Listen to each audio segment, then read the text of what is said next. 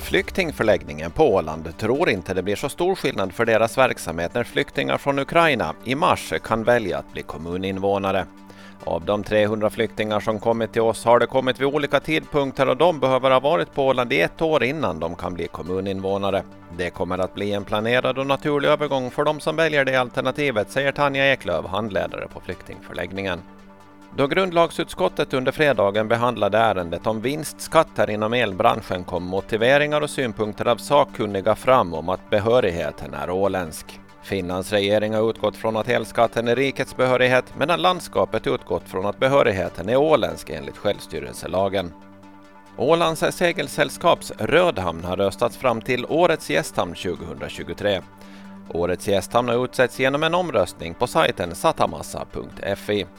2022 var ett rekord för Rödhamn. Hela 2200 gäster besökte hamnen. Det här var Ålandsnytt på en minut med Ove Sjöblom.